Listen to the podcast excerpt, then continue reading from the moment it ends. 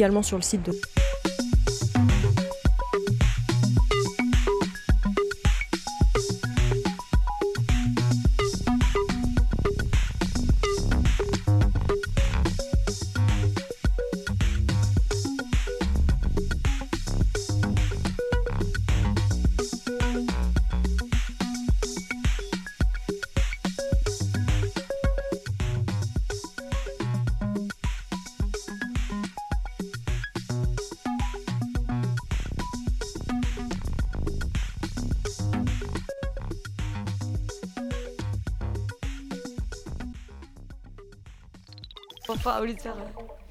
Il est 20h, c'est l'heure d'extérieur nuit. Pour une fois, il a même pas intervenu. I got my wild cherry diet Pepsi, and uh, I got my blackjack gum here, and I got that feeling. Mm, yeah, that familiar feeling that something rank is going down out there. Oui, non, non, vous vous trompez pas, il s'agit bien d'une apostrophe. Hein. Voilà, je m'adresse à vous, chers spectateurs. Don't ever feed him after midnight. She's alive! Alive!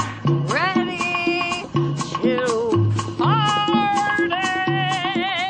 I'm sorry, Dave. Chers auditeurs ou chers auditeurs uniques, isolés ou même excommuniés, bonsoir. Que tu sois un allié de longue date, un disciple dévoué, une fille de Brest ou un garçon de Mars, quel que soit ton nom, ou Alas, Gros Mythe ou Paulina, et que tu aies la tête couronnée ou simplement la tête de l'emploi, bienvenue. Bienvenue dans le planétarium géant d'Extérieur Nuit, l'émission où l'on vit plus d'une vie et où l'on voyage à travers le cinéma et pas seulement français. Extérieur Nuit, c'est parti.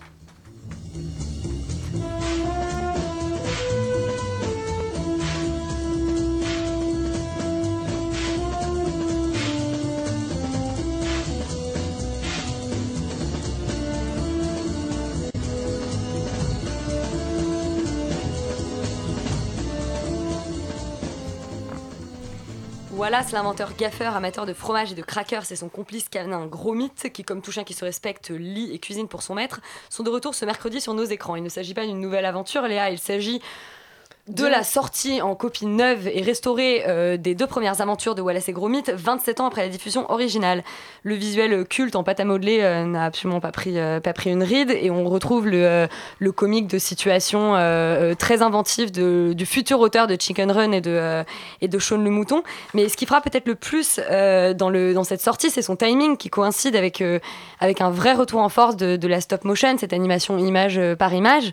Voilà, la, la stop motion, aujourd'hui, on a l'impression que c'est presque une. euh, on, pour- on pourrait dire une alternative à, à l'animation euh, telle qu'elle est, euh, telle qu'elle est présentée par tous les grands studios américains euh, de nos jours. Oui, et puis une, une alternative à, à l'omniprésence de, de la 3D aujourd'hui dans, dans tous les projets, projets d'animation. C'est vraiment une, une petite Madeleine de Proust de ressortir ce Wallace et Gromit, puisque c'est les deux premiers, les deux premiers courts-métrages de Wallace et Gromit qui, qui ressortent. une grande excursion, donc celui où ils vont sur la Lune, et un mauvais pantalon, celui où ils louent une chambre à un étrange pingouin. euh, Meilleur ressort. personnage de Wallace et Gromit. Exactement, meilleur personnage. Donc euh, ça ressort sur nos écrans en, en version numérisée, restaurée.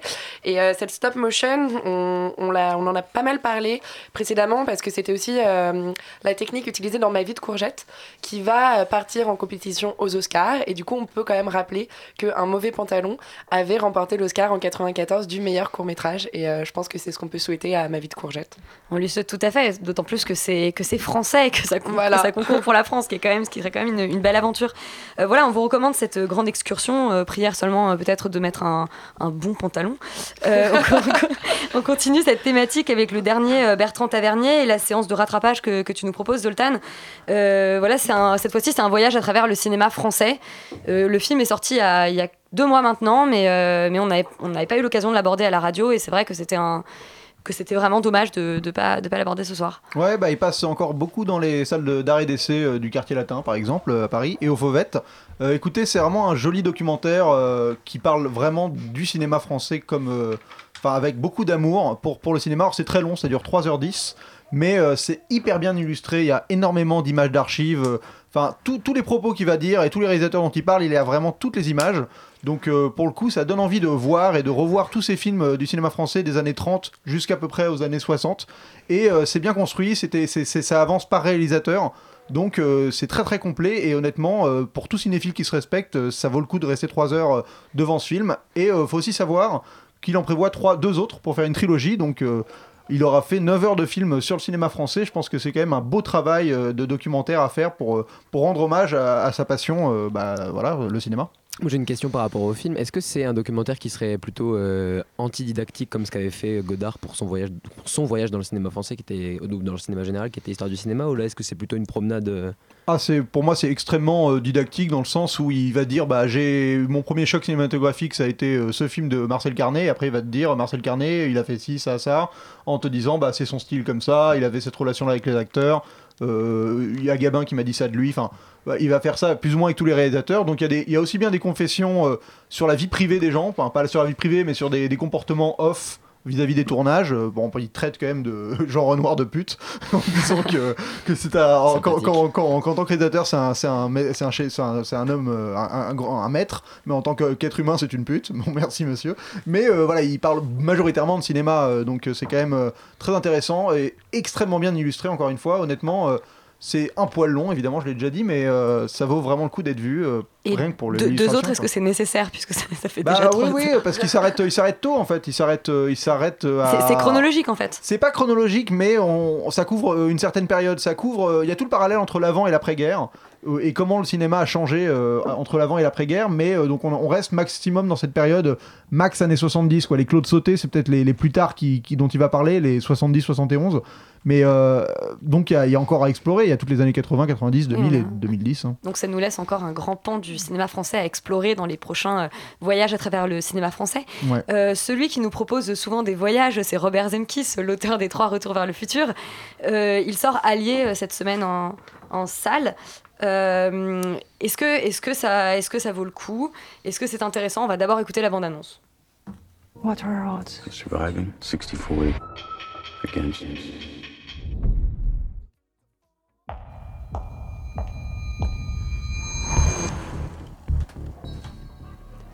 Allié, c'est le nouveau Robert Zemkis qui sort un an à peu près après euh, The Walk. Euh, cette fois-ci, euh, il y a de nouveau une actrice française au casting. Après Charlotte Lebon, c'est Marion Cotillard. Elle accompagne Brad Pitt. Tu fais Je te vois hocher la tête, Marion Cotillard est toujours française, Zoltan. Oui, mais Charlotte Lebon est québécoise. Pardon Charlotte Lebon. Effectivement, oui, grave erreur. On va dire une, une actrice francophone. Mais cette fois-ci, Brad Pitt est québécois, donc c'est Oui, pas forcément aussi. très très grave. Très compliqué, toi, sur l'histoire des langues. Et, et qui. oui, et, et Joseph Gordon-Levitt était français dans The Walk. Ouais. Donc tu vois, Mais finalement, il y a une sorte de Brad- circulation aussi, euh, C'est ultra méta. euh, Ouais, à peu ouais. près générale. Qu'est-ce que ça donne, Allié Euh, écoute, moi j'ai trouvé que c'était euh, vraiment très intéressant. Euh, J'adore, euh, j'ai adoré ce film. Honnêtement, j'ai passé un excellent moment au cinéma. Je trouve que c'est un vrai hommage euh, au film classique, euh, au, au- on va dire au thriller d'espionnage euh, d'antan, un peu les films d'Hitchcock. Euh, il y a un vrai hommage à Casablanca. Le film commence à Casablanca et t'as, t'as limite, euh, tu te dis que Humphrey Bogart va débarquer dans un coin du cadre à tout moment. Tellement, euh, ouais. ouais, au début. Enfin, c'est vraiment, c'est un hommage qui est pas un hommage euh, juste pour. pour faire un clin d'œil, c'est juste on prend on prend une image iconique et on va on va la faire vivre avec les moyens actuels et honnêtement j'ai trouvé ça hyper intéressant. Je trouve que le film a une gestion de la tension qui est formidable.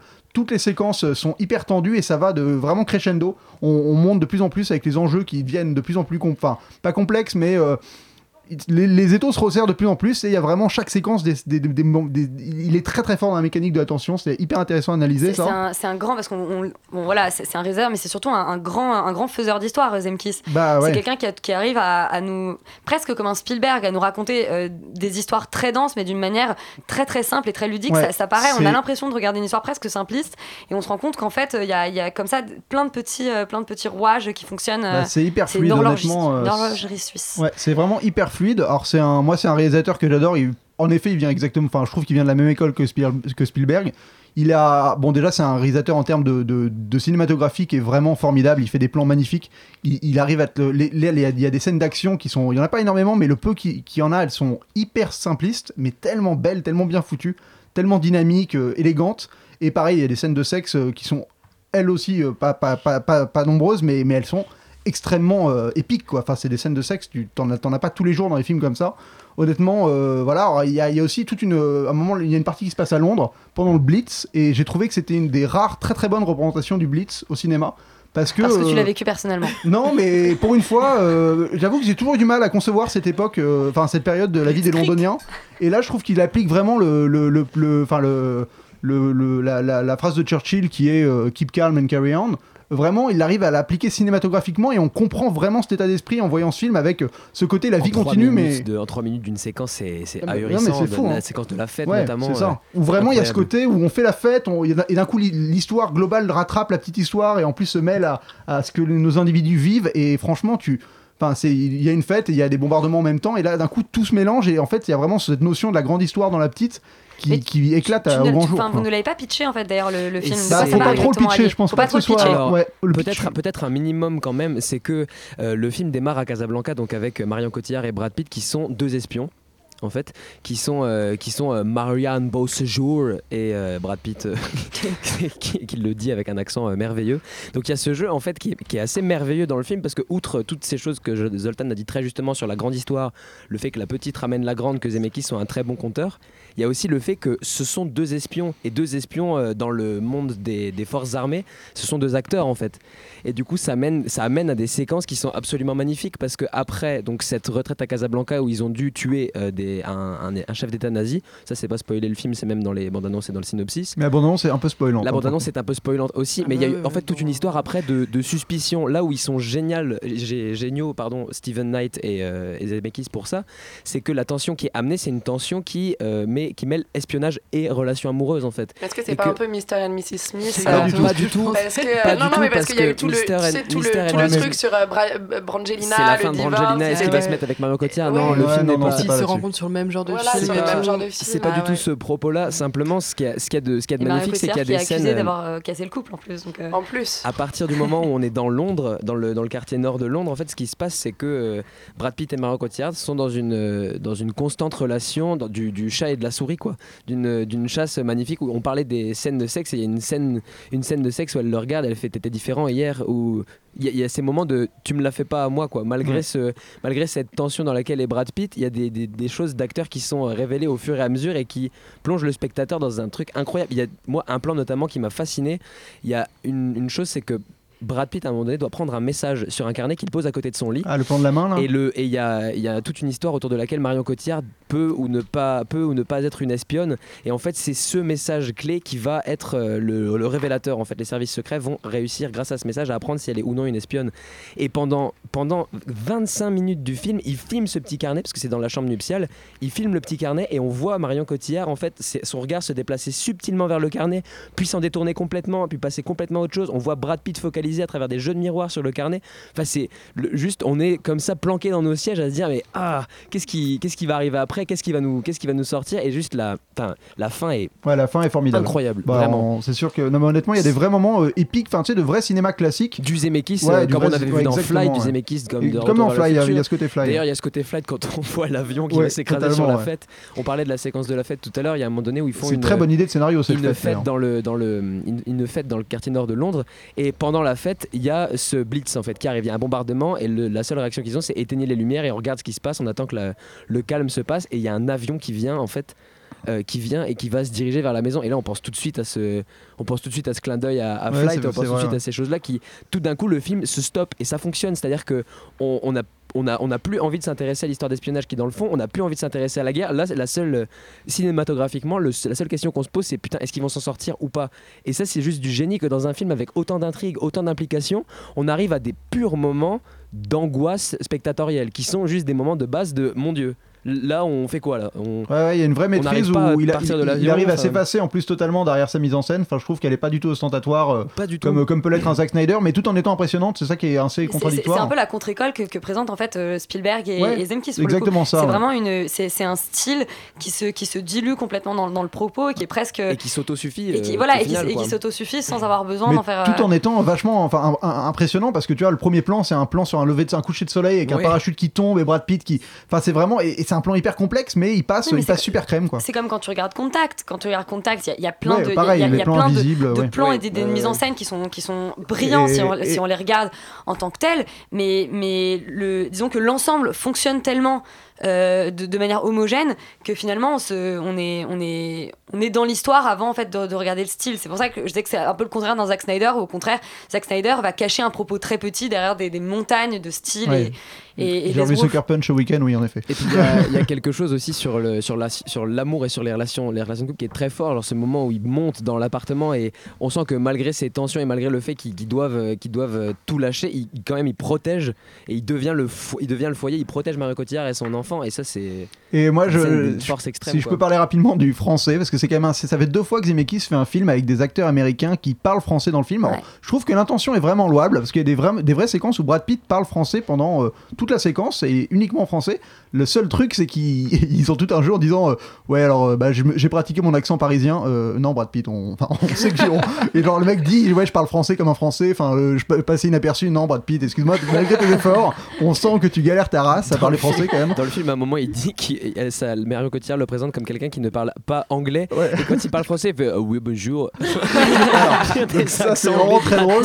Et, et je sais pas si t'as ressenti ça, mais j'ai senti qu'il y avait un problème de mixage sur les voix françaises. Je sens que les mecs Ouais, euh, s'en foutent, quoi. Ils, ils les mixent pas parce qu'ils ils comprennent pas ce qu'on dit quoi qu'il arrive, donc ils, ils les mettent super basses. C'était l'élément qui, quand pour moi, euh, plombait un peu The Walk. hein. Bah oui, mais bah moi je trouve que c'est quand même viable. Enfin, l'effort est viable parce que pour que les Américains euh, décident de, de tenter le coup, je trouve ça bien parce qu'ils nous auraient tellement euh, mis un mec qui parle que anglais en mode, euh, tu vois, genre Children euh, 44, là, le truc qui se passe en Russie où ils parlent juste tous anglais avec un accent russe, que je trouve ça dé- détestable. Là au moins il fait l'effort de parler français, même si tu sais que- parce que t'es français qu'il est pas français. Oui, je trouve pourquoi, que pourquoi ils l'effort. prennent pas un, un acteur français bah, dans ce on cas-là sent que un peu Bah, un là, dans, The aussi, Walk, quoi. oui, ils auraient dû. Oui. Dans The Walk, ils auraient dû, ils auraient dû prendre Dujardin, par exemple. Mais. Euh, Enfin, dans- Dujardin à la place de, de Joseph Ah, ça aurait été pas été mal. c'est quand même pas le même. Il serait, il serait tombé. Bon, bref. On va, on va revenir, on va revenir en France, enfin en tout cas à un pont entre la France et les États-Unis avec Planétarium, le film de, de Rebecca Zlotowski dont on écoute tout de suite euh, la bande-annonce.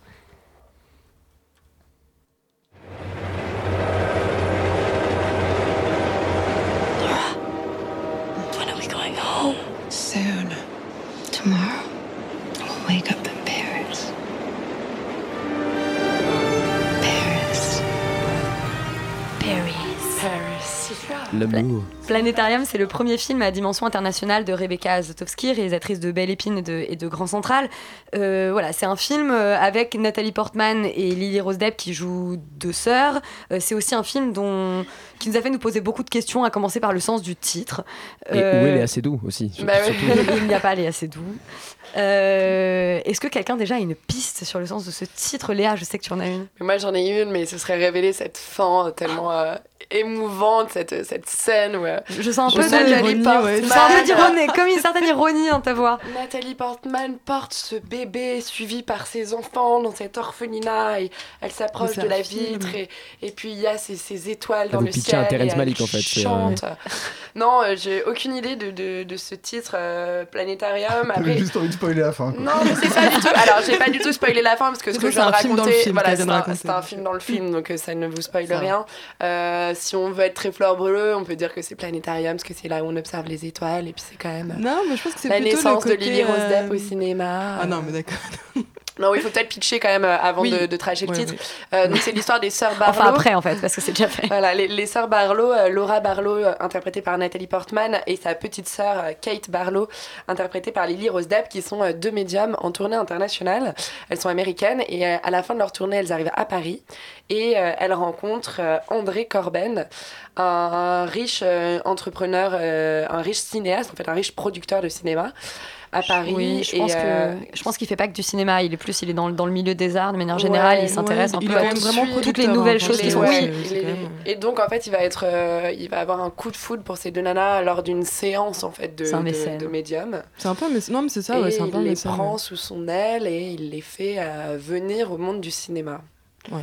Voilà Et c'est un film qui devient, du coup, il y a beaucoup y a de méta qui se tellement de mettent y a manières de raconter en fait il y a tellement d'histoires dans Ouais, les surtout, histoires Si- pour si moi, on le- veut en fait, c'est tenter- plutôt, c'est plus, enfin, moi, je l'ai vraiment vu comme euh, une, une histoire de ce, donc, de ces personnages. Donc, ça, ça se passe juste euh, pendant l'avant-guerre, enfin, l'avant-seconde guerre mondiale, donc en 33, je crois, quelque chose comme ça.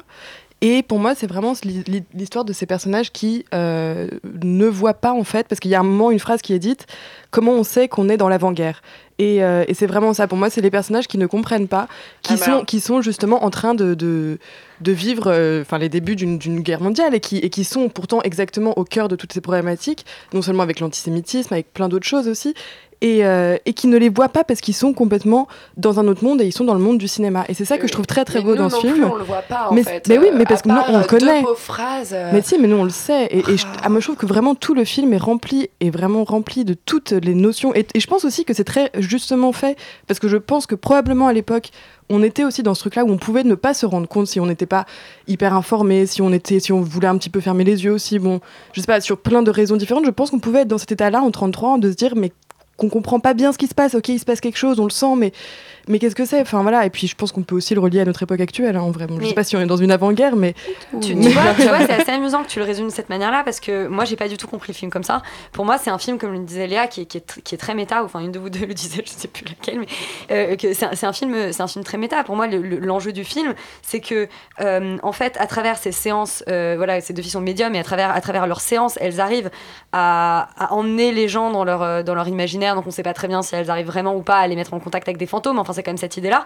Et ce producteur, son, son, son envie, ce qui le guide, c'est d'arriver à montrer sur un écran de cinéma euh, des projections qui sont imaginaires. Et donc en fait, ça c'est, ça, c'est l'enjeu du cinéma, c'est-à-dire comment, comment on arrive en tant, en tant, que, en tant que créatif à euh, projeter notre imaginaire sur un écran et à le rendre visible et compréhensible par des spectateurs. Ouais, c'est là, ça il l'enjeu veut, du film. carrément, il veut carrément montrer ce qu'il lui ressent. Oui, enfin, donc, il- euh, mais oui, mais c'est, ce Oui, que, non, mais c'est ce que fait un ouais. cinéaste quand il fait un film. Il veut montrer ce qu'il, Ouais. ressent à des spectateurs en le transformant en cinéma. Mais c'est vrai que c'est un film très très méta dans le méta dans le méta. Enfin, même l'invention de la caméra. C'est ça. et- Et, mais il y a l'invention de la caméra justement qui va être, qui va être l'outil qui va rendre possible. Donc il y a vraiment tous ces, tous ces enjeux-là qui voilà. Mais pour moi, il y a, il y a- j'ai- bon, j'ai beaucoup aimé le film, hein, mais il y a, un, il y, a, il y a un vrai problème qui est qu'à mon avis, elle. Euh, Elle Elle, ne rechigne, un- elle rechigne un peu à se, à se confronter vraiment à son, de, de manière directe et frontale à, à cet enjeu. Et du coup, elle, elle, euh, elle, elle le contourne un petit peu. Alors, ça donne des choses euh, très jolies, ça donne une, une espèce de, de sensation euh, assez fascinante. On, on sait, on sait pas vraiment où on est, on sait pas vraiment ce qu'on nous raconte, on sait pas où on nous mène.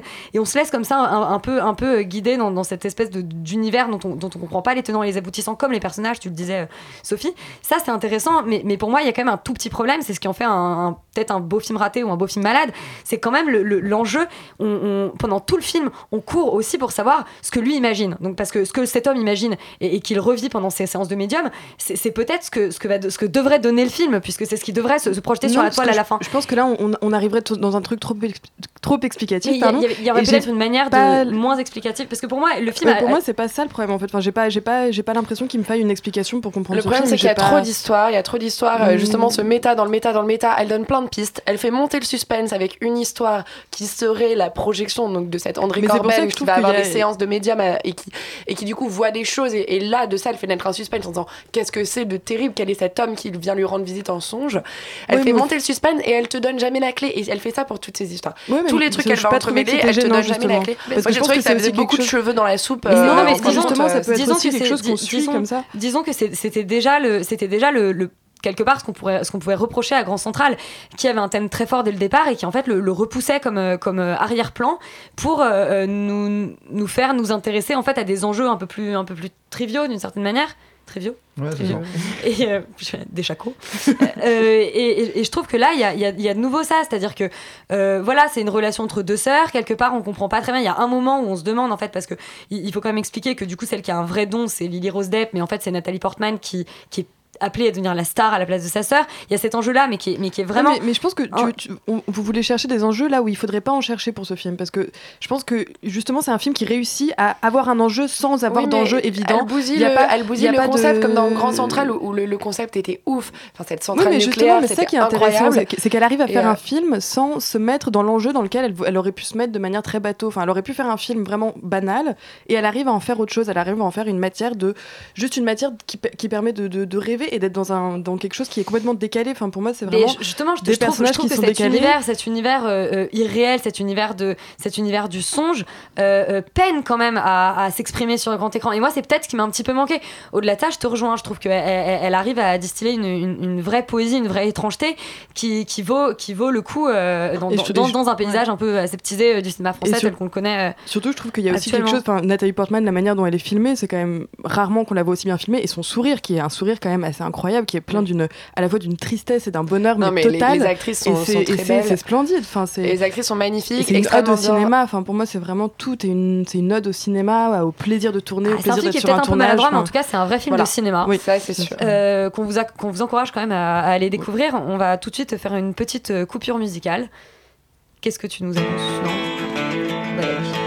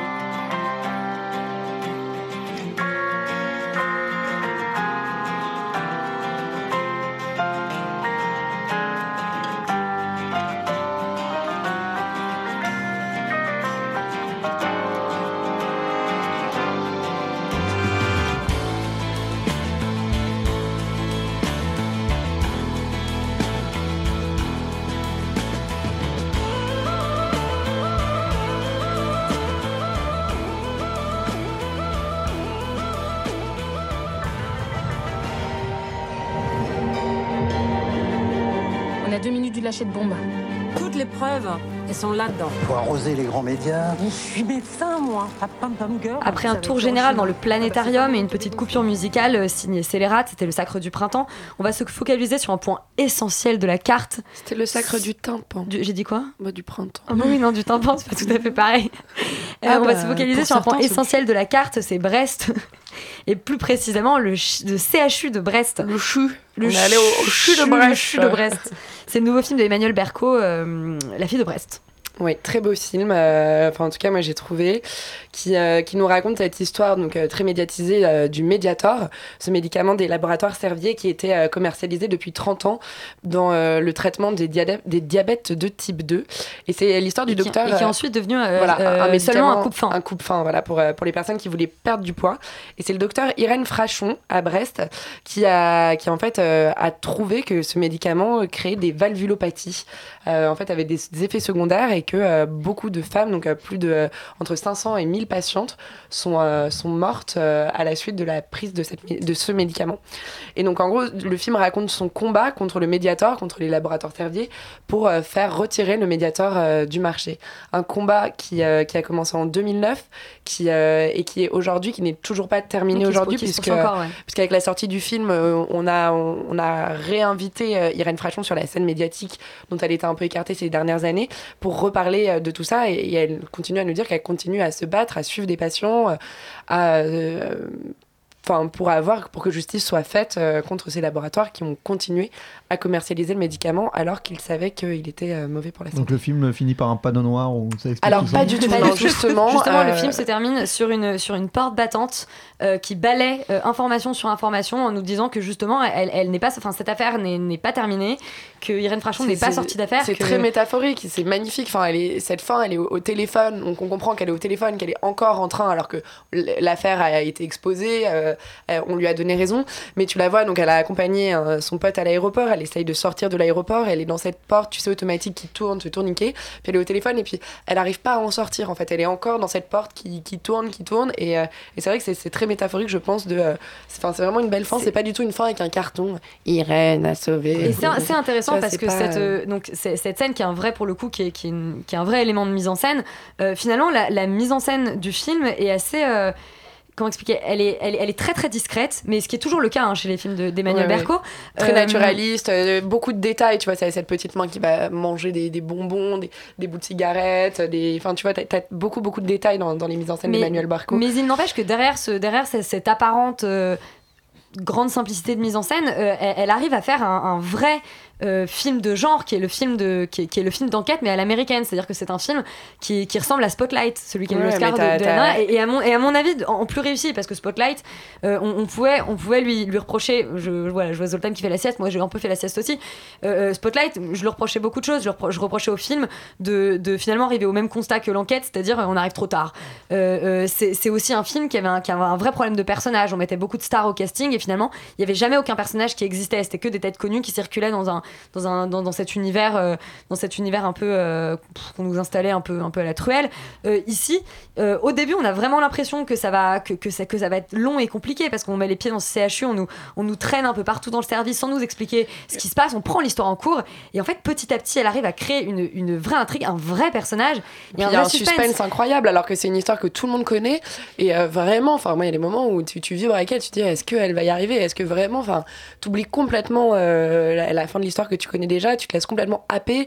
T'as as cette actrice euh, Sidse Babette Knudsen euh, qu'on avait découverte dans Dans Borgen. Borgen. donc il y a un accent danois euh, terrible. Au début tu te dis mais c'est pas possible je vais pas pouvoir suivre tout le film avec cet accent euh, très très compliqué mais je pense que c'est encore euh, un coup métaphorique de Berko qui nous dit ouais tu vois je, te balance tu prends l'histoire en cours de route. En plus je te mets quelqu'un que tu as du mal à comprendre sur un sujet que tu vas avoir du mal à comprendre parce que c'est quand même que des termes médicaux euh, pas faciles à comprendre. Et en fait ça prend. Parce qu'au fur et à mesure tu commences à comprendre tu tu t'habitues complètement à l'accent tu l'oublies complètement elle est tellement pleine d'humanité enfin elle joue tellement bien c'est vraiment prenant.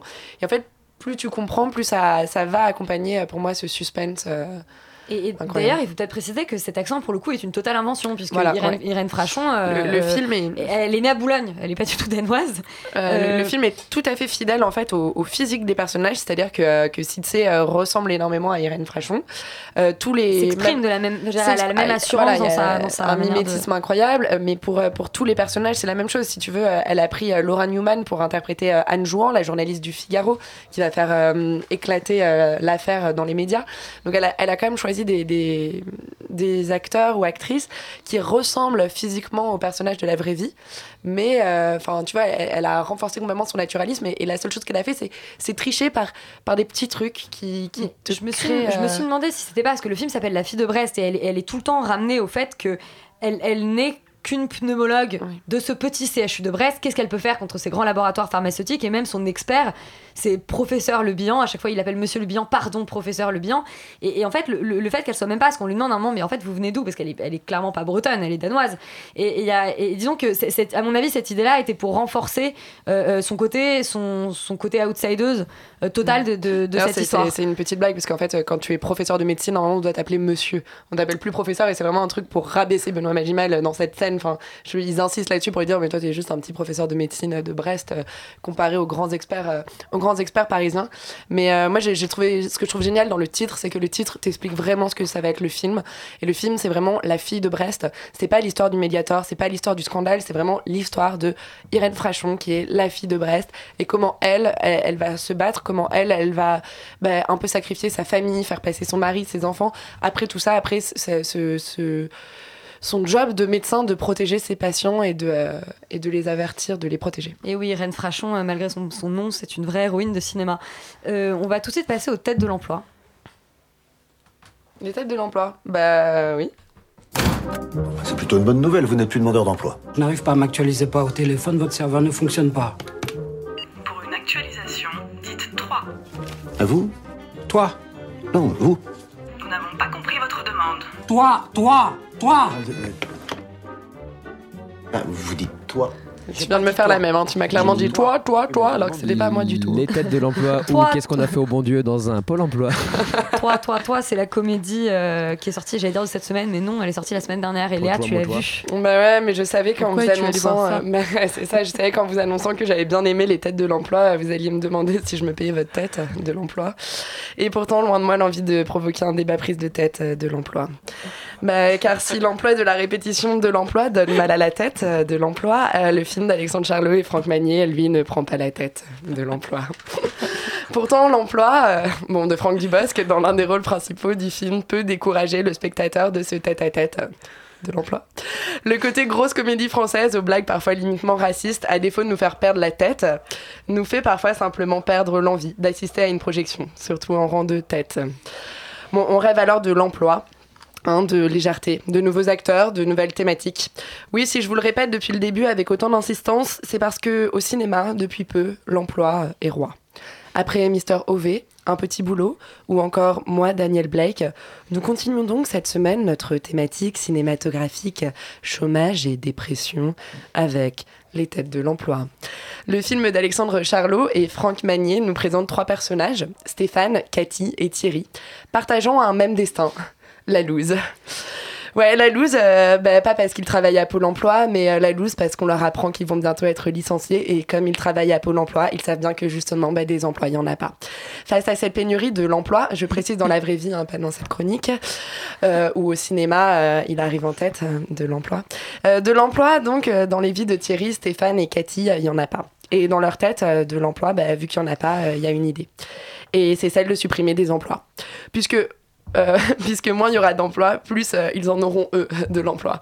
Enfin, en bref, euh, si Romain Duris dans un petit boulot euh, butait des gens, eux ils butent des jobs, des rêves et donc aussi un peu des gens quand même. hein. Enfin, mais bon, enfin c'est pour retrouver un emploi, donc c'est pour la bonne cause.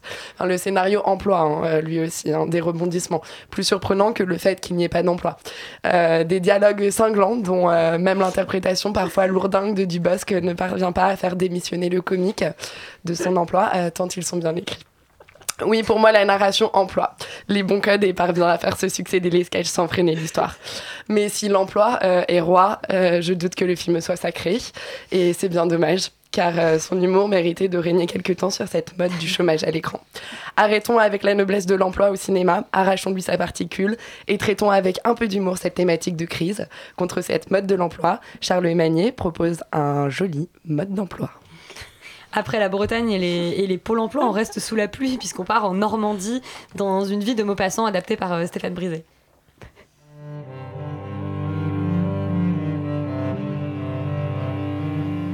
Est-ce que tu m'aimeras toute ta vie? Bien sûr. Je t'aimerai toute ma vie. Si tu épouses Julien, ton père et moi, nous allons l'accueillir dans notre famille comme un fils. Une vie, Zoltan, une vie brisée. Très oui, j'ai au cinéma. Alors ce matin, je me suis levé tôt pour aller au cinéma. Je suis allé voir Une vie de Stéphane Brisé. Tu es Alors, ressorti, euh, t'étais vraiment Non, brisé. déjà, on est parti, était on était, on était trois dans la salle. J'ai fini tout seul. pour vous dire que c'est déjà bon signe. Donc Une vie. Alors le sous-titre n'est pas marqué sur l'affiche, mais je crois que c'est Une vie de merde entourée de connards. Parce que Mais tu, tu connais le livre à la base mais non, malheureusement, je suis un inculte de la littérature. Je ne Ah regarde oui, bah oui, non, mais parce que alors, si. Non, mais non, mais c'est pas. Non, tu connais le livre. Non, non, enfin, je sais que c'est un livre, mais je l'ai pas lu. Ah oui, non, parce que de, de base, l'histoire Oui, est oui, pourrie. hein. vraiment Attendez, une- calmez- calmez-vous.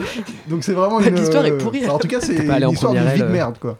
Non, mais disons qu'il y a le style de Maupassant qui, qui pouvait euh, sauver cette vie de merde. Est-ce que, est que le style de Alors le truc euh, c'est que le film est extrêmement laid euh, déjà, euh, fait Ah, vraiment d'une mocheté euh, infâme. C'est c'est en, c'est en format carré parce que il veut enfermer ses personnages c'est cool. comme Nolan, euh, comme Dolan pardon et comme euh, je crois Honoré dans euh, Les Malheurs de Sophie. Et Donc du coup, cette, bien, cette- de Sophie. cette mode doit passer non parce que cette mode doit passer quand je vais au cinéma, j'ai pas envie d'avoir plus de noir sur l'écran que de que de film. Enfin c'est un type très pragmatique. hein. Il, il pense qu'il paye. Moi, je paye, je vois. Voilà, je, il paye le nombre de, pixels. Ah mais le coup de dire je fais un format carré pour enfermer mon personnage, enfin c'est Ah, bon ça marchait dans Mommy parce qu'il l'écartait un moment mais là ça a ni fait ni à faire. Enfin Ah, mais un c'est moment va t'acheter ouais. va t'acheter un chef op et un mec qui fait des belles images quoi. Je vais pas au cinéma pour voir des trucs carrés tout pas mal filmé, pas beau enfin bref ça m'a déprimé. Ah le truc c'est- que le film a, un côté un peu malikien dans le dans la narration où il veut il, t'enchaîne des séquences qui ont pas forcément des choses à voir les unes avec les autres avec une voix off qui va te raconter des choses qui ont pas forcément à voir avec ce qu'il te montre. Le truc c'est que vu que c'est moche, t'as même pas envie de regarder ce qui te enfin j'avais juste envie de me lever et de faire comme les deux autres personnes qui étaient avec moi et de quitter cette salle. Euh, voilà parce que ça raconte l'histoire d'une fille euh, pendant 27 ans euh, bah, qui vit, qui s'emmerde euh, royalement. euh, mais le livre est quand même magnifique. Attends. Mais j'ai pas lu, alors euh, peut-être je parle du film moi. Alors pour le coup, le livre, le livre déjà dans sa structure est un livre qui est en, qui est un peu en, en acmé puis qui redescend. C'est-à-dire qu'on une- a, on a, elle sort du, on a, on commence le livre quand elle sort du monastère, et, du couvent pardon, pas du monastère. Quand elle sort du couvent, elle a son histoire d'amour qui se concrétise par l'acte sexuel en Corse, et après c'est juste la descente aux enfers parce que son mari est bah, le pire des cons? oui, Est-ce bah, que le film respecte un peu ça? Oui, je pense que le film est assez fidèle avec le livre. euh, dans le sens où euh, voilà, on la, on la débute, au- elle sort du couvent, euh, elle, elle rencontre son mari, euh, il, Parce que il se toute passe une ce qui se histoire aussi passe. de société, enfin de, de l'enfermement de la femme, oui, de, bah de- ça de l'homme, de, évidemment, de la évidemment campagne. que, évidemment que ça parle de ça. Ça parle Et ça- évidemment. ouais, Est-ce que le film réussit du coup à reproduire cette. Bah, euh, honnêtement, il y a, il y a des moments où, où ça raconte évidemment ce que tu viens d'expliquer. Le truc, c'est que deux heures, c'est c'est pas tenable. Deux heures avec un style comme il tient, brisé. C'est-à-dire que brisé, il met sa caméra à un Ah, endroit Brisé de la pièce. brise, hein. Non, mais il, il met sa Oh là caméra. là Oh là là On l'avait déjà fait dans, dans Ah. l'introduction en fait. Après euh, Brisé qui nous les brise, on va tout de suite partir du côté de la Russie et la Est-ce que France. Paulina nous les Pauline Est-ce que La bande-annonce. Et c'est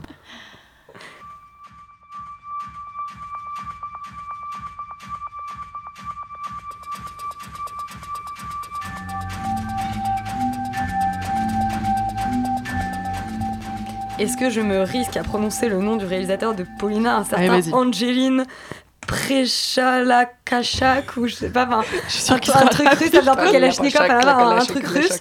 Euh, c'est l'histoire d'une danseuse russe, donc, euh, Voilà. qui, une danseuse classique qui tombe d'amour pour. euh, qui tombe en amour devant la danse contemporaine et qui décide d'aller en Oui, France. c'est ça l'histoire, c'est Sophie, je te vois soupirer déjà. C'est plus, ou- plus, plus, plus ou moins ça. C'est oui, c'est une Paulina. Alors voilà, il y a cette fille, on la suit, on sait pas trop pourquoi elle fait les choix qu'elle fait.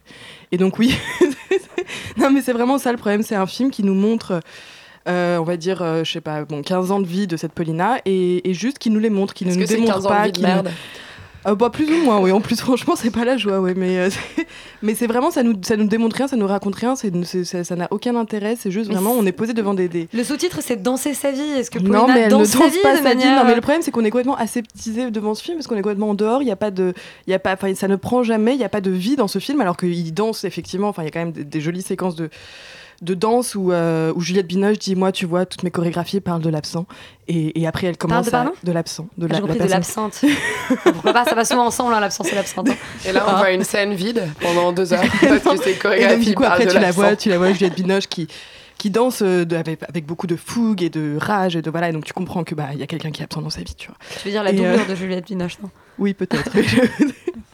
Mais en tout cas, voilà, il y, a- il y a juste ces trucs-là. On, on- on- on voit, le réalisateur essaye de nous démontrer des choses, de nous expliquer des choses, mais ça ne marche pas, ça ne prend jamais. C'est vraiment, c'est. J'avais un peu l'impression que c'était une sorte de Save the Last. Dance, euh, enfin, tu sais, où la meuf elle fait du classique et puis elle se rend compte qu'en fait, là, en sa vie, c'est le hip-hop. euh, Ouais, mais c'est même pas ça, c'est même pas, c'est même pas le hip-hop au final, sa vie. Enfin, Il vie, n'y a c'est pas, il y a quoi, pas quand vie, même l'opposition entre, entre, entre voilà, cette espèce de, j'allais dire, de culture rigide. Non, mais justement, parce que justement, en plus, ça, pourrait. libération Moi, c'est vraiment pour ça que j'avais envie d'aller voir ce film, parce que je me suis dit, parce que bon, en plus, c'est, enfin, ça commence en URSS du coup, Paulina qui commence à faire sa vie en URSS et à danser en URSS, etc. Et donc, on, on- on connaît ces- ce régime totalitaire. euh? Bah, il n'y a jamais d'indication vraiment, mais on imagine que quand elle commence à danser, ça doit être quelques années avant la chute de l'URSS, parce qu'elle passe très vite quand même euh, à la, à la Russie de maintenant, en fait. Et enfin, bon, quand elle a 15 ans, c'est déjà la Russie de maintenant, donc voilà. Et, euh, mais, et donc, du coup, j'avais très envie de voir comment. Oui, voilà, voir si- s'il y avait déjà une métaphore qui aurait été peut-être plus ou moins subtile sur la, la manière dont euh, l'URSS passe à la Russie de maintenant, la danse classique, la danse contemporaine, etc. etc. Mais il n'y a même pas ça, il y a vraiment tous les sujets, enfin, tous les sujets qui auraient pu être intéressants sont complètement abandonnés. C'est inutile, c'est vide, il n'y a pas de dynamique, c'est franchement extrêmement dommage. On n'ira pas danser avec Paulina euh, aujourd'hui, mais est-ce qu'on ira découvrir la religion avec le disciple de Kirill Serebrinov? C'est un peu russe cette semaine. Ah, on est en Russie, en plus. On je- est de nouveau en Russie, cette fois-ci avec un jeune homme. Euh, Stéphane, tu, tu es. Pour le coup, vous êtes tous les deux tombés amoureux euh, du film. Peut-être Alors, pas du pour jeune homme. le coup, là, film. on va partir en Russie. euh, on va partir en Russie euh, voir ce disciple en fait, qui est qui est juste euh, un des un des acteurs les plus subjugants euh, Ah. qu'on ait vu dans le cinéma euh, récemment. En fait, ce rôle qu'il a, c'est un rôle entier. C'est un rôle qui est à la fois abject et à la fois fascinant. Parce que Ah, en fait l'histoire du disciple, ah, si absolument, l'histoire du disciple c'est un étudiant en fait qui euh, tient tête à tous ses professeurs et notamment à la professeure de biologie qui leur explique que en fait le, le monde est euh, évolutionniste et lui en fait incarne la religion.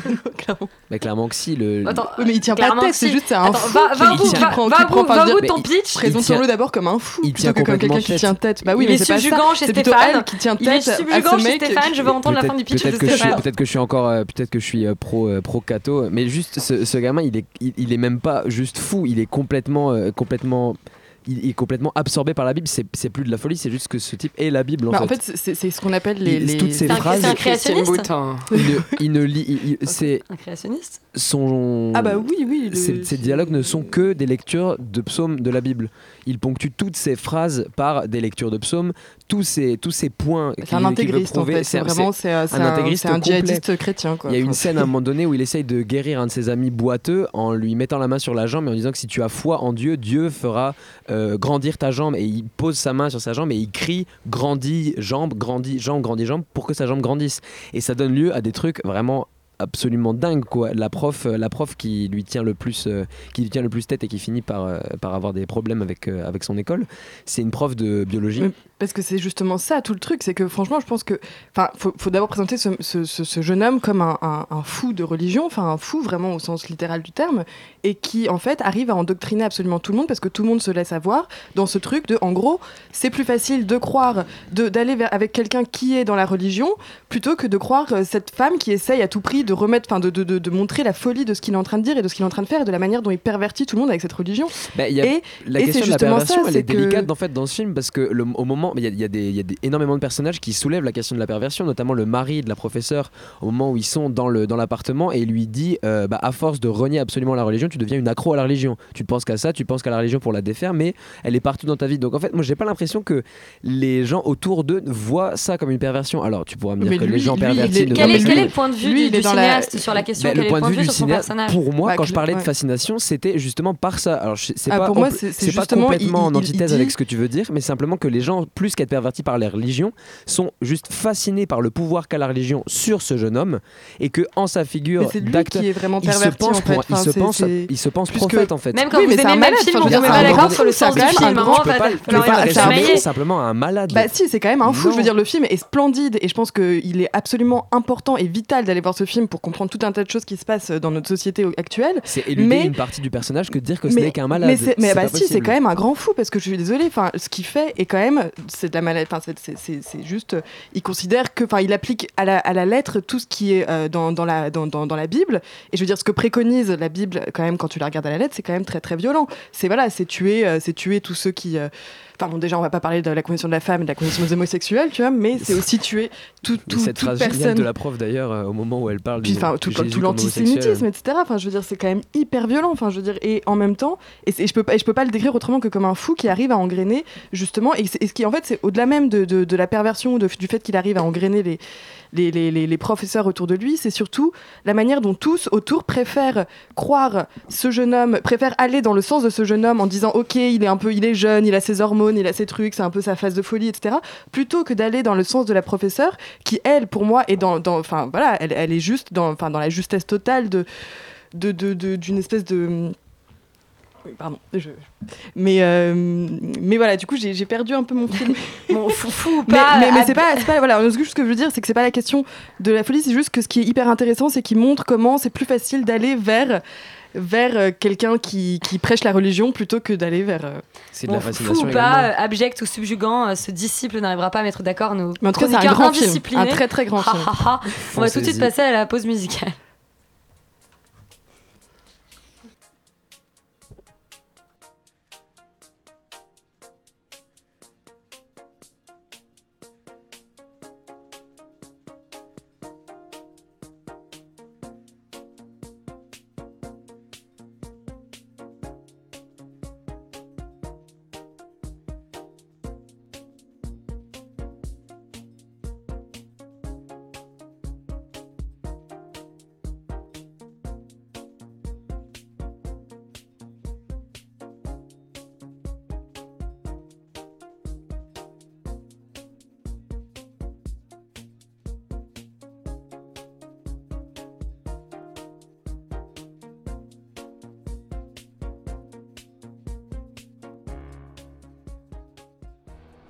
It would help if we could decide here and now on your name. My name? Yes, ma'am. Your regnal name. Ces accents parfaits, c'était The Crown, la nouvelle série euh, disponible sur Netflix depuis le 4 novembre. Euh, Louise, tu es là pour nous en parler. Tu as tout regardé? J'ai tout regardé, Elisabeth. Alors, euh, c'est une série effectivement qui est sortie le 4 novembre dernier, qui a été, euh, qui est promu absolument partout dans les couloirs du métro, euh, qui, qui apparaît sur Allociné euh, dès qu'on ouvre le site. En tout cas, c'était mon cas. Donc c'est une série qui a été créée par Peter Morgan, qui est le, le scénariste de The Queen, donc le film de Stephen Il s'en sort plus, lui, des rênes. Voilà, de- le film de Stephen Frears qui a été sorti en 2006, et du Dernier Roi d'Écosse. Donc voilà, il a l'air d'avoir une connaissance Roi et reine. assez, assez exhaustive. De la, de la couronne britannique. Alors, j'ai pas mal de réserves euh, sur la série en tant que telle, sur le plan euh, formel de la série, mais elle présente cet avantage de, je trouve en tout cas, de très bien saisir le, de très bien saisir son sujet. C'est-à-dire que le titre de, du, de, de la série, c'est bien The Crown et non pas The Queen. Et euh, c'est vraiment la question de la couronne qui va, qui va tenir en fait l'intégralité de la saison 1. Il y en aura normalement 5. Euh, et ça m'a fait penser à, la théorie d'un historien qui s'appelle euh, Monsieur Kantorowicz, qui avait, euh, à la fin, dans la deuxième moitié des années 1950, qui avait euh, écrit un, ouvrage qui s'appelait Les deux corps du roi. Et en fait, Les deux corps du roi, c'est ce- c'est l'idée, enfin, la conception que Kantorowicz met, en avant, c'est euh, il y a un roi vivant et mortel qui incarne un pouvoir euh, millénaire et euh, immortel et transmissible. C'est là que c'est dans la phrase euh, Le roi est mort, vive le roi qu'on comprend, comprend la théorie de Kantorowicz. Et donc je trouve que là-dessus la série est excellente. Elle est, très bien faite parce que on voit Elisabeth totalement, euh, totalement euh, soumise à ce problème-là. Enfin en tout cas soumise c'est pas le mot, mais en tout cas elle, connaît ce problème parce que euh, en permanence elle va être amenée à devoir prendre des décisions non pas en tant qu'Elisabeth mais en tant que, en détentrice de la couronne, en tant que, que monarque et que souveraine. Et, euh, et là-dessus, la série est très bien faite, et, euh, mais je trouve, donc c'est ce que je disais, très bien en avance euh, les, les contradictions que, que cela peut, que cela peut engendrer dans, dans sa vie quotidienne. Euh, c'est le cas par exemple pour le mariage de sa sœur, c'est le cas pour euh, un tas d'autres euh, sujets qui vont, qui vont la concerner dans les premières années de son règne. Au-delà de ça, la, la as- tu série... as des réserves. Voilà, la, série est plaisante parce que voilà, ça a un petit côté euh, bonbon à la violette, amusant à regarder. Euh, C'est une série qui a coûté 100 millions d'euros et qui donc euh, n'a pas lésiné sur, euh, sur les, les décors, Les sur, euh, voilà, sur les décors, sur les, les costumes. Et ça, ça compte énormément, je trouve, dans, dans une série en plus de, de reconstitution historique. Et donc c'est très, très agréable à regarder. En revanche, je trouve qu'il y a un gros problème formel, c'est-à-dire que la série souffre d'un vrai manque d'imagination et sur le plan même dramaturgique, je trouve que c'est très plat, très très très décevant parce que voilà on suit euh, en général trois ou quatre intrigues mais on, on voit on voit mais c'est- flagrant. On voit comment les intrigues euh, sont euh, tressées les unes avec les autres. Enfin, et ça, c'est vraiment très dommage. Je trouve que c'est ça qui, c'est là où le bas blesse. Et puis en plus, il y a un milieu de saison quand même très mou. Euh, il se dé- il se déroule un, un certain nombre d'années quand même entre le, le premier et le dernier épisode. Je dirais euh, 7 ou 8 ans. Euh, et on a l'impression qu'il ne s'est passé que 3 mois parce qu'en plus les, les problèmes reviennent. Euh, reviennent en, en permanence. euh, Est-ce qu'il n'y a, pas un dans- problème de ce que tu me racontes? J'ai l'impression que le, le- peut-être le problème, c'est que y a, finalement, il y a un seul argument qui, qui va, Qui va tenir toute la série, Voilà. qui est la couronne. Et quelque part, c'est quand, même, c'est quand même la question qu'on retrouve, enfin, je veux dire, qu'on retrouve dans toutes les adaptations de, de Sissi, de Victoria. Enfin, Mm. c'est une question qu'on connaît. Est-ce que, voilà, à l'échelle d'une série. euh, Bah, Disons que dans, dans le, dans le film euh, qui s'appelait Elisabeth, qui est sorti il y a presque une vingtaine d'années maintenant avec Kate Blanchett, euh, c'était aussi ça la question. Mm. Après, Elisabeth euh, première avait un- a eu un rôle très particulier dans, dans l'Église d'Angleterre, donc c'était. Je pense que historiquement, elle a eu un, un, un rôle très très particulier. Euh, Elisabeth II, sans aucun doute, et j'imagine que quand elle mourra, les gens s'apercevront de la modernisation qu'elle a, hum, qu'elle a apportée à, à son pays. Elle porte un très mais joli prénom. Voilà, elle porte un très beau prénom.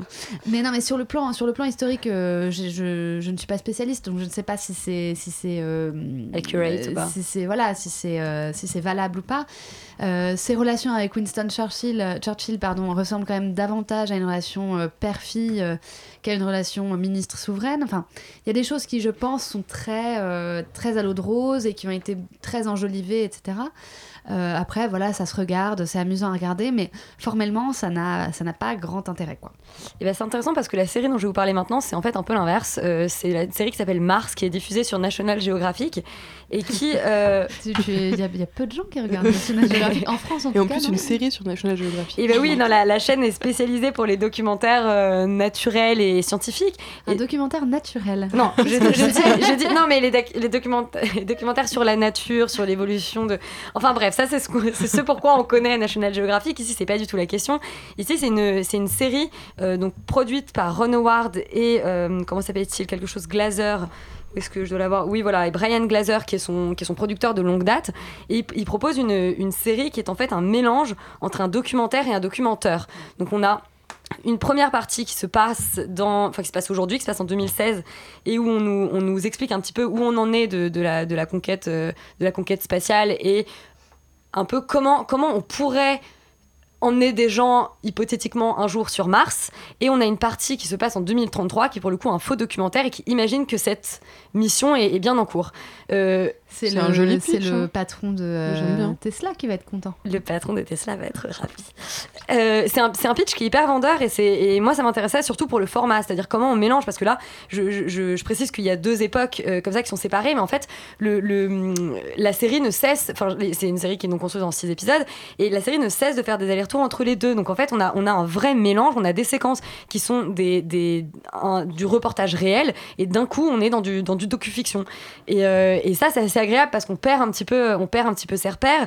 Euh, en même temps, il y, a un- il y, y a un souci qui est. Pourquoi tu rigoles quand je dis perdre ses repères? Bah, parce que ça fait beaucoup de. C'est Ah. c'est juste que oui. Et, euh, Et voilà, donc on perd ses pas la peine de- de et, relever. euh, et- mais le, le- peut-être le petit souci, c'est que le, en fait, ce qui est le, finalement le plus intéressant, c'est la partie, c'est la partie réelle, c'est le documentaire. C'est le moment justement où, où ces types nous expliquent comment on va faire et le, le fait d'imaginer la conquête spatiale est peut-être en fait plus fascinant que de la vivre euh, euh, dans un docu-fiction. Pourquoi? Parce que bon, Howard, il a déjà, il, a déjà traité le sujet dans Apollo 13 et c'était beaucoup plus prenant.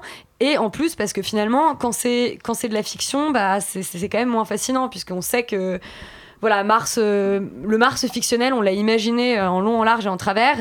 Et la, le, disons presque le seul, c'est pas un intérêt de personnage, le seul vrai intérêt que de peut-être parce que c'est National Geographic, c'est justement, j'en parlais de, naturel, c'est que les, paysages sur Mars sont vraiment à couper le souffle et il y a vraiment un, effet de, un effet de réel qui est porté très loin et qui, à mon avis, mérite, euh, mérite le détour. Après, je, n'ai pas encore regardé toute la saison. Euh, je pense que je vais la suivre jusqu'au bout et je vous en reparlerai très certainement. Euh, avant de conclure l'émission, nous allons rester dans le domaine de la science-fiction puisque Nina va nous parler de Arès, un film de science-fiction française comme on, on en voit peu. Oui, tout à fait. Et alors, c'est un, mieux, c'est un film qui est mieux que Une vie, euh, dont nous a parlé Zoltan, parce qu'on était deux dans la salle, mais aucun n'est parti. voilà, donc un film mieux que Une vie, un film de science-fiction français. Enfin, science pas si fiction que ça, puisque le pitch, c'est ça. En 2035, le chômage a explosé en France et les grandes corporations multinationales, notamment les industries pharmaceutiques, contrôlent le pays et jouent sans vergogne avec la vie des gens. Donc c'est clairement pas si éloigné de la réalité que ça. Ces sociétés testent des drogues sur des espèces de gladiateurs télévisés des temps modernes qui s'affrontent dans des combats ultra violents où tous les coups sont permis. Une de ces sociétés s'appelle Donovia. Je pense en référence à Activia de Danone, puisque comme le yaourt, ces drogues sont actives à l'intérieur et ça se voit à l'extérieur. Quand on en prend, on a les yeux qui deviennent bizarrement dorés et on devient super puissant, super stéréoïdé. Par exemple, à un moment, il y a un mec qui arrache un doigt avec ses dents. Pour vous donner un petit exemple. Joli. Donovia, c'est donc la rencontre entre un nom de yaourt et la société que vous connaissez sûrement, Bayer Monsanto. Euh, pour le côté, je tue des milliers de personnes en vendant mes produits extrêmement dangereux pour la santé et pour la planète afin de faire toujours plus de profit. Donc cette société cherche à développer une nouvelle drogue qui s'appelle le HSX. Et sur plus de 3000 personnes testées, un seul a survécu, Reda qui sera donc évidemment le héros de l'histoire, alias Ares, son nom de fighter. Là, il faut préciser que c'est un monde où la drogue a été légalisée. Alors je vois déjà nos amis les hippies allumer un feu de camp pour fêter la bonne nouvelle et accorder leur ukulélé. Je préfère les arrêter tout de suite. Dans ce film, la drogue légalisée sert à doper des catcheurs sanguinaires et pas à agrémenter des soirées Sarwell Djembe. Euh, Reda va se retrouver obligé d'accepter de tester le HSX puisque sa sœur activiste est envoyée en prison par la police corrompue et il doit payer 100 000 euros pour la faire sortir. Il se retrouve alors avec ses deux nièces sur les bras, dont il, garde, dont il confie la garde à son voisin travesti, joliment appelé Myosotis. Enfin, un peu de douceur dans ce monde de brutes. Alors j'ai trouvé le personnage de Reda un peu pauvre. Par contre, je me suis beaucoup identifiée au personnage de la nièce adolescente. Comme moi dans ma jeunesse, elle a les cheveux roses, elle joue pas très bien, et sa famille est la cible d'un complot organisé par les dirigeants d'une dangereuse corporation. D'ailleurs, je fais partie du programme de protection des témoins. Nina, c'est pas du tout mon vrai prénom, c'est pour ça qu'il n'existe aucune photo de moi sur internet, et que pour venir faire mes créneaux ici, je dois foutre ma cagoule. Alors, pour moi qui ne suis pas spécialement fan de science-fiction, j'ai trouvé que malgré quelques moments un peu clichés, un jeu d'acteur un peu inégal, c'était quand même un bon film avec du rythme, une intrigue qui se tient bien. Par contre, comme c'est un film français, j'ai été obligée de le regarder en VF. Alors que d'habitude, en vrai cinéphile, je regarde tous mes films en VO. Mais bon, passons. Alors, la grande particularité de ce film, c'est qu'il a été réalisé avec un tout petit budget, environ 4 millions d'euros. Ça peut paraître beaucoup, mais c'est environ ce que coûte un petit film d'auteur indépendant, pas un film de science-fiction avec plein d'effets spéciaux. Donc, ce qu'ils ont fait, c'est que l'équipe est partie tourner caméra à l'épaule l'invasion russe en Ukraine pour faire des scènes d'affrontement et des plans sur les camps de réfugiés. Et ensuite, ils ont superposé ces scènes à des plans de Paris vide. Donc on voit clairement que c'est un film avec un assez petit budget, mais quand même bravo à l'équipe d'avoir réussi à tourner un film de science-fiction français crédible avec aussi peu de moyens.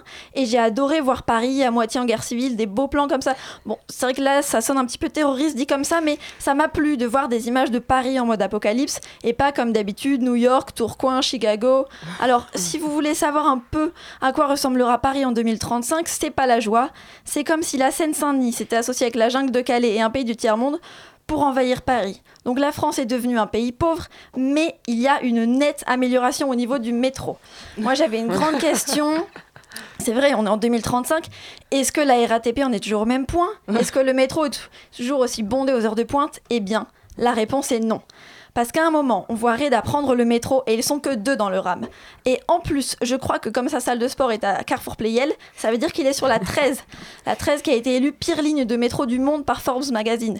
Donc si même la 13 est désengorgée, alors là oui, je pense qu'on peut parler d'un film de science-fiction.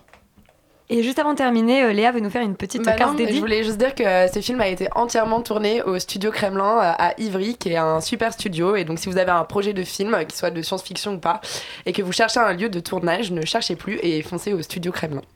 Et voilà, Extérieur Nuit, c'est fini pour aujourd'hui. On rejoint tout de suite l'équipe de Tout Foutre en Air. Bonsoir Alexandre. Bonsoir. Comment, c'est quoi le nom du film là de Arès. science-fiction Comment Arès. J'ai très envie de le voir. Voilà. Eh bien, fonce. Bonsoir tout le monde. Euh, ce soir, on, on reçoit Rocky pour leur premier album, Oh, mais quelle interview joie. live.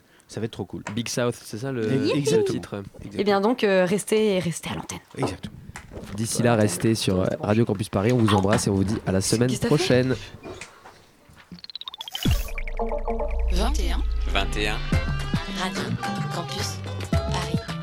21h.